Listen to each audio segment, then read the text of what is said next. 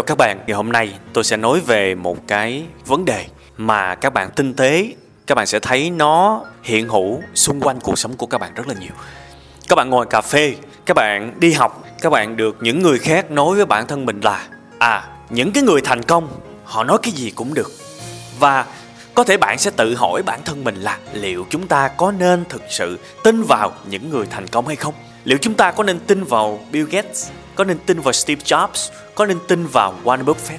Chúng ta có nên tin vào họ? Khi mà có một cái lý thuyết nói với chúng ta rằng mấy ông này, ông thành công rồi, ông nói cái gì chả được, ông nói cái gì chả đúng. Mày đừng có dạy mày nghe theo, mày nghe theo có chừng mày chết. Và hôm nay sẽ là quan điểm của chúng tôi trực tiếp về vấn đề này.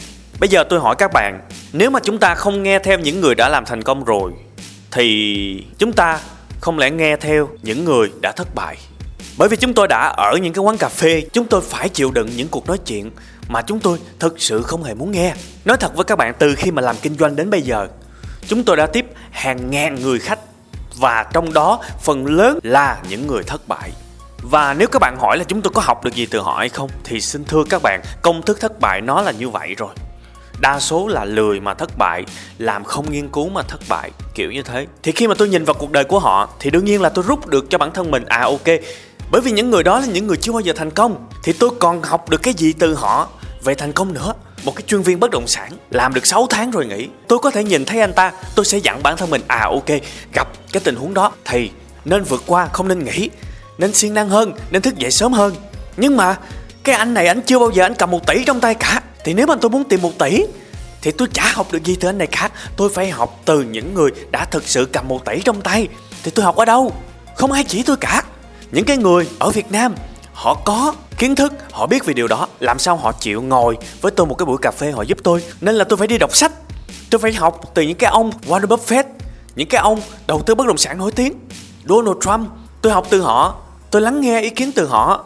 Và đó là điều mà tôi phát triển. Tôi có ngày hôm nay vậy thì nếu, ở cái thời điểm đó, nếu mà tôi không đi tìm những cái nguồn kiến thức lớn hơn từ những người đã thành công và chia sẻ lại, thì lấy đâu ra mà tôi học hỏi bây giờ? Tôi chỉ có thể đứng im tại chỗ thôi. Bây giờ tôi muốn mở một cái cửa hiệu như là The Coffee House. Thì những điều mà bắt buộc tôi phải làm đó là ít nhất là hai điều này.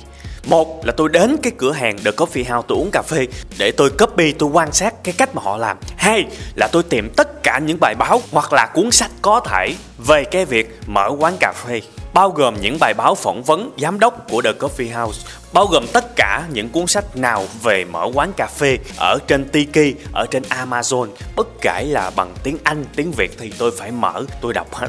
Đó là sự thật các bạn ạ. À.